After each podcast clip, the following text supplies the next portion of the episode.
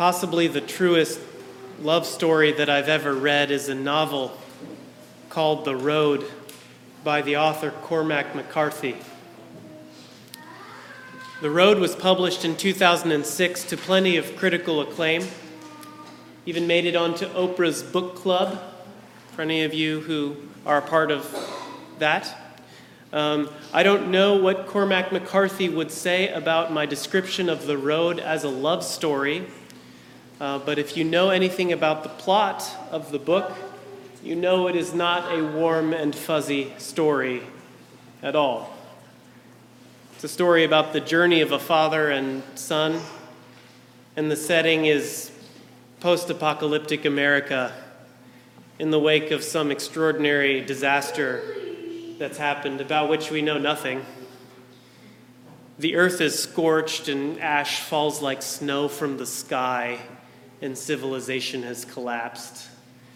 And gangs of heavily armed men roam the land, seizing whatever food, weapons, and people that they can. It's a very bleak shadow of a world in which there's not one shred of hope. So a bold choice for Oprah's Book Club, perhaps. But I think that Oprah chose right. The Road is a beautiful story. It's a love story. Maybe the truest one I've ever read.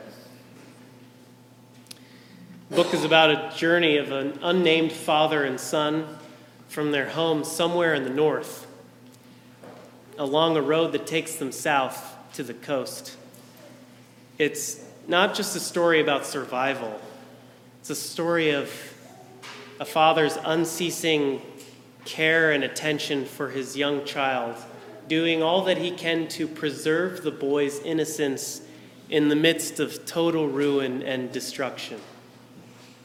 There's a moment in the story when the father wakes in the woods in the dark of the early morning, and he reaches out to his son, who's lying there asleep next to him, and he contemplates the journey they will undertake. And there's a line that Cormac McCarthy writes from the father's voice that gets right to the heart of the story.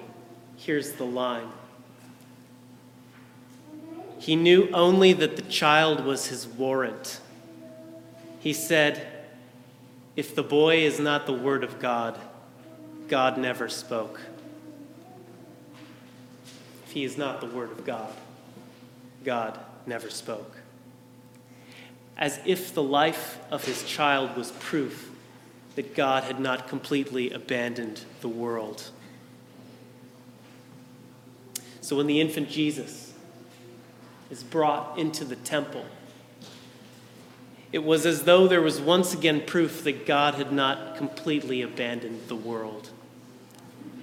Because for the Jews living in first century Palestine, under Roman occupation, the world looked pretty bleak. A foreign power with foreign gods dominates the land and has installed a puppet king, Herod the Great, to rule over the people.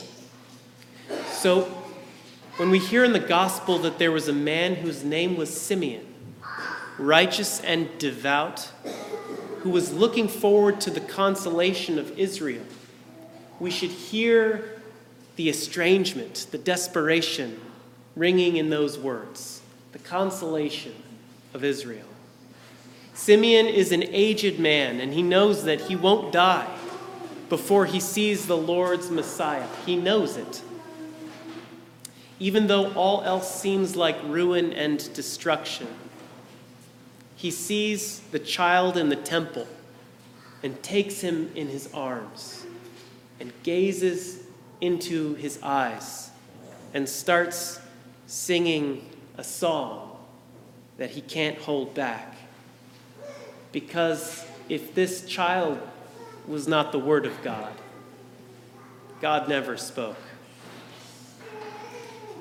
In his song, Simeon sings that he has now seen God's salvation, prepared for all people.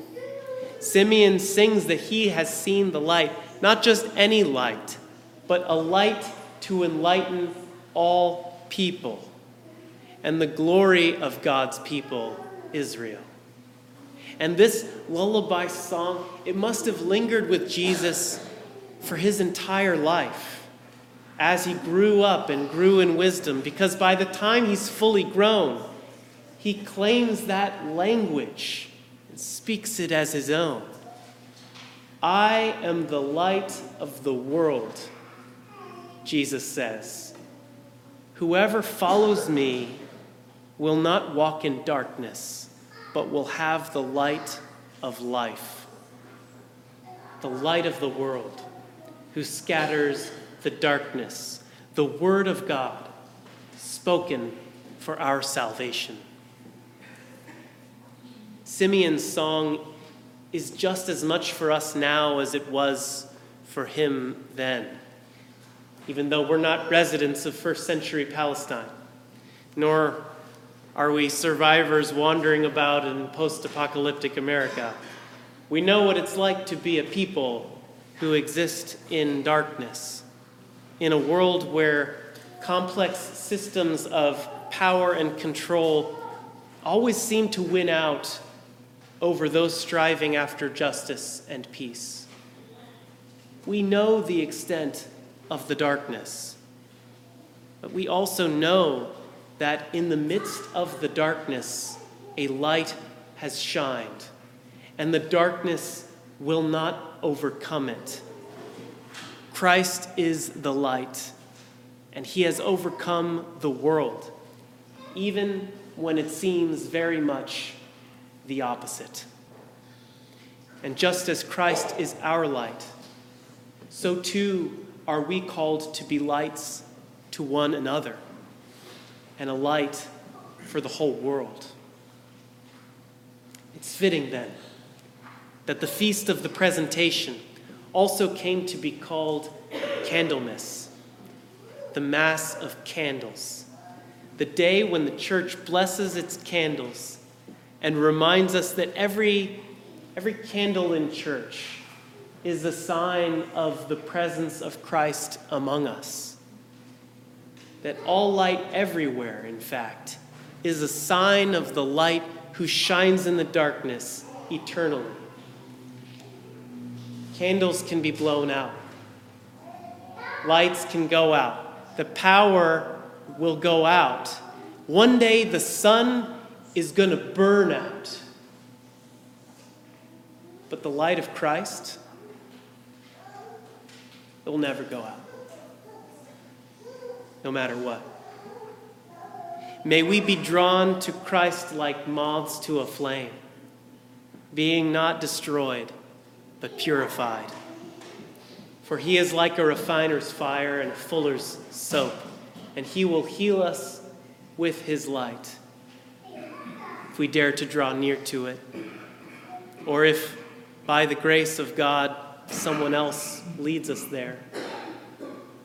May Christ, who is our light, present us to the Father by the power of the Spirit, to the glory of God. Amen.